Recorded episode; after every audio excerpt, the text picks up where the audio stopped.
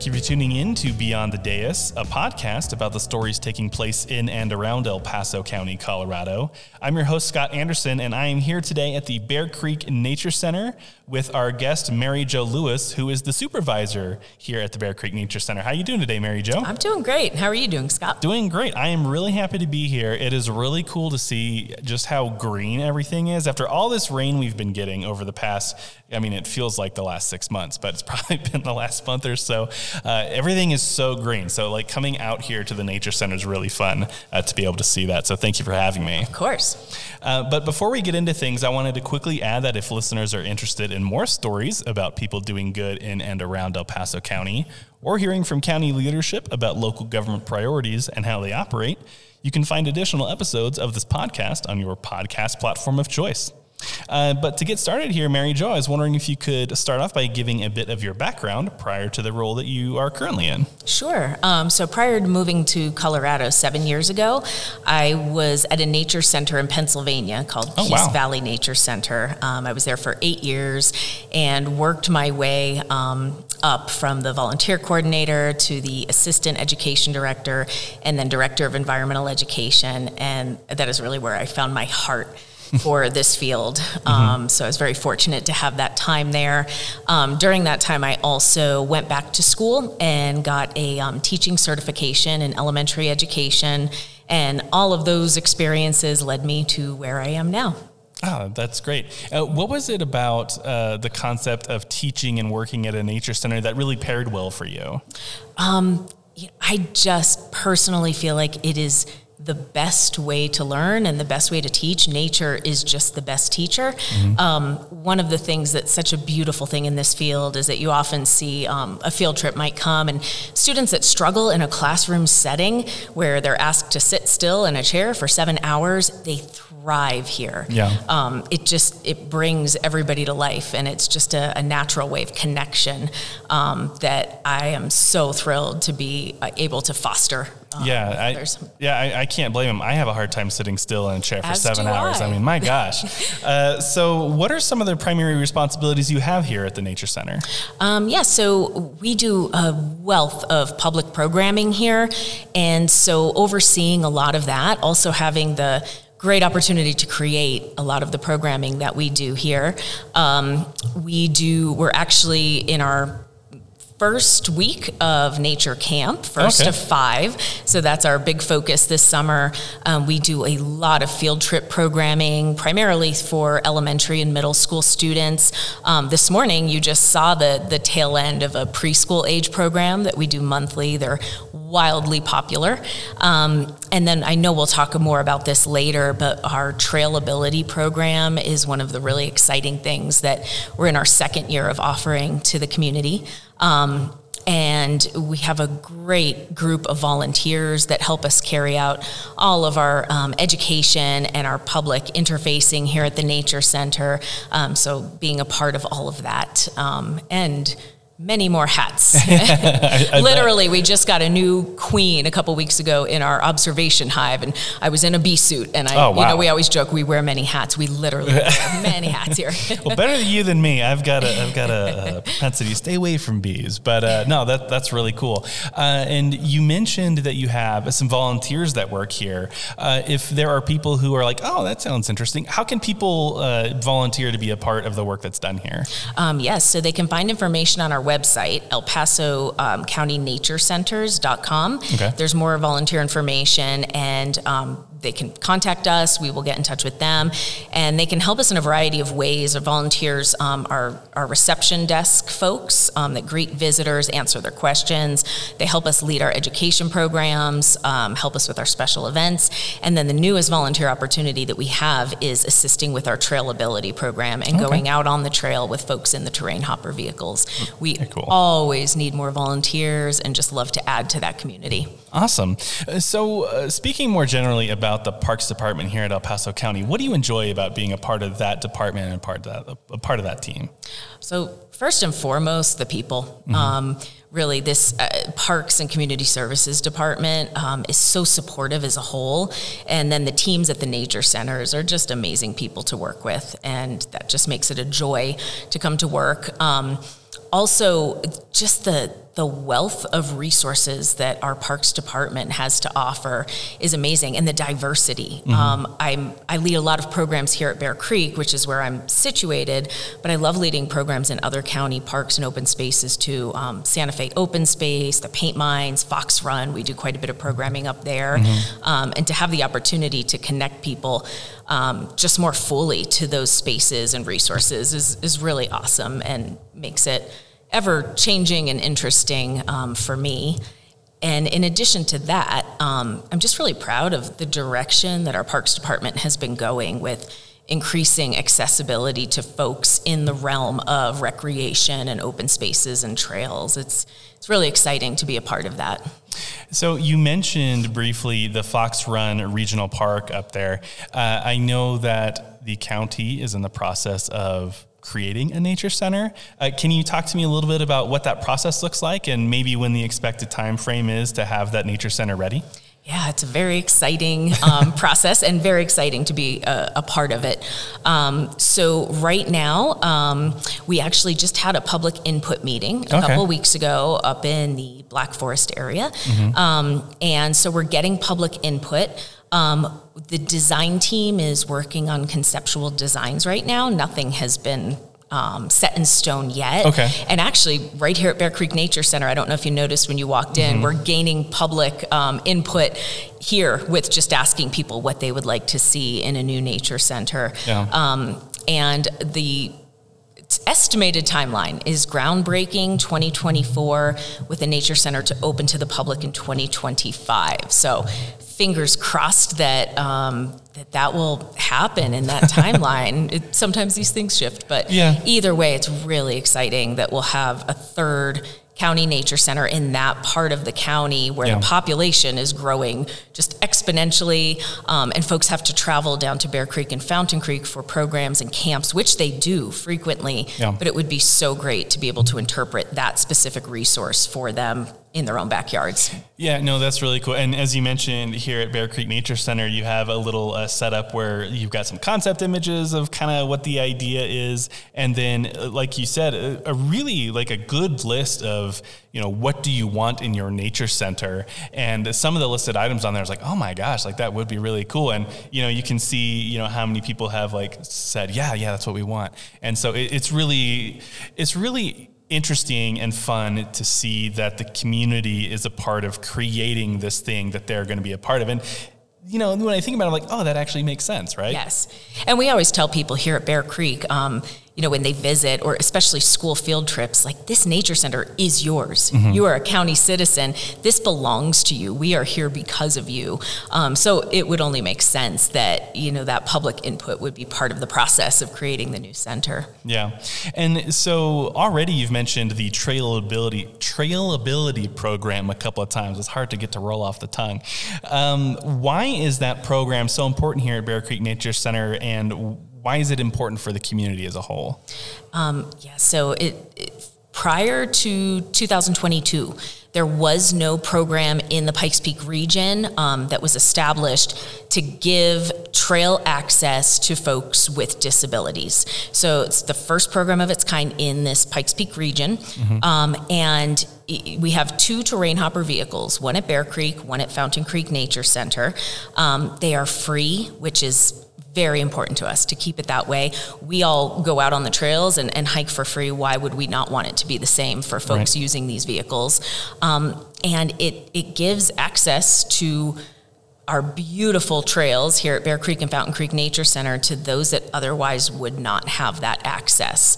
Um, I just think that's so worthwhile. We know like what a gem this area is, and a lot of us live here because of the access to right. recreation and trails and open spaces. So to be able to open that access to a, a broader community. Um, I, I, think is just so worthwhile. And what we're seeing is um, other entities in this area are starting to establish pro- similar programs. Um, mm-hmm. the city of Colorado Springs is, I believe, they already have some track chairs, and they're working on getting a program in place. Um, and I believe Cheyenne Mountain State Park is also oh, wow. looking into this. So just to increase this accessibility to this beautiful area we live in is great. And we're very proud to say that we were the first in the region. Yeah, no, um, a- absolutely. Definitely like not that you do it to have that feather in your cap, of course. It's more about doing it because it's the right thing, but certainly something to really feel proud of uh, having that sort of um, uh, that thing that other people want to follow in your footsteps, right? And so, was there a lot of transformation that had to happen to allow that program to exist, or was the infrastructure already sort of in place to make that possible? So eh, the program that we currently have, the infrastructure was there, other than getting the vehicles, training volunteers, and training ourselves Yeah. in um, not just the mechanics of the vehicle, but just um, uh, sensitivity and, and approaches um, in working with the disabled population. The Independence Center has been an amazing partner in this whole process. Financially, they funded one of the terrain hopper Oh, wow. vehicles, um, and then they've given like they've had ongoing support. They did a training for our staff and our volunteers um, earlier this year in sensitivity. So uh, there's been a lot of, of learning that's come with it. That being said, we have this beautiful regional trail here at Bear Creek, and then the trails at Fountain Creek also lend themselves very well to using this vehicle. Our, our regional trail is fairly flat, wide, um, so it can accommodate the vehicle as well as other hikers passing by. Um, so we're very fortunate that we had this footprint there. I can't stop thinking about how perfect Fox Run will be and those trails. For so I'm hoping you know we have a green terrain hopper at Bear Creek, a blue one at Fountain Creek, and I'm already visualizing an orange one up at Fox Run out on the trails, giving folks access to those trails also. Yeah, and that's that's really great that you can already have that sort of in mind before you build it out. So you you know how to create it uh, to allow that access. Now that that's really cool. And in speaking about accessibility and what's being done here at Bear Creek Nature Center, uh, there's a new VIP trail that's about to open up. Uh, can you tell me what VIP means? What is this trail, and why is it such a big deal for you guys? Yes, so this is our newest um, endeavor in uh, increasing accessibility um, on our trails and for our interpretation that we do here also. Um, so the VIP trail is it's technically open to the public now, but we will have our ribbon cutting next week. And VIP stands for Visually Impaired Persons Okay. Trail. Um, so this um, utilizes a trail that was already in place here at Bear Creek. It's called our Songbird Trail, and it just lent itself beautifully to this um, project. So it's a boardwalk, it's flat, it's wide, um, and it has interpretive signs along the way that interpret uh, flora and fauna that you would find Okay. out there. Um, so it was just a an easy extension to uh, you know our um, our park ops department did an amazing job putting rope in along the trail for guidance. Um, and then we worked with one of our volunteers from the nature center who is legally blind and she was just a, a great resource in how to approach this. Um, and what she suggested were uh, audio devices. The ones that we got are called Pen Friends. So folks can come to the Nature Center and use those for free. And they, as they travel along and use the rope um, to guide them along the trail, then they use the Pen Friends um, at the interpretive signage, which will read the audio of the signs aloud to them. Oh wow! Um, and we're, we also have um, included some of our indoor exhibits to, to utilize uh, the Pen Friends with as well. So just trying to make sure that the interpretation that we're doing um, is accessible for as many audiences as possible. And ha- have you already had people use that uh, that trail then? So, so far, we have had two groups um, that have visited us from Colorado School for the Deaf and Blind. Oh, wow. And yeah, it, it was wonderful. Um, we're so grateful for them. So, t- uh, two groups of students came Mm-hmm. out with their teachers, and they basically tested it for us and gave us input. And the input's really valuable. Um, we'll be making some updates Yeah. already. We haven't even really started the program yet, and we're ready to make some updates and improvements. Uh-huh. Hopefully by the end of this year, just to make it accessible and little things that we hadn't even thought of. So it was so valuable to have their um, experience and their uh, suggestions for that. So they're the the folks that have used the trail so far, and we're hoping that um, you know now the word will get out and more more people will take advantage of this resource. Yeah, absolutely. So, um, based off of that, and then also what you've seen from the Trail Ability Program, What sort of feedback are you guys getting, and what sort of experiences are you seeing from those who are able to take advantage of these new trails? Yeah. Um, the Trailability program has been so well received by those using it. Um, we always um, gather information afterwards and ask for their input.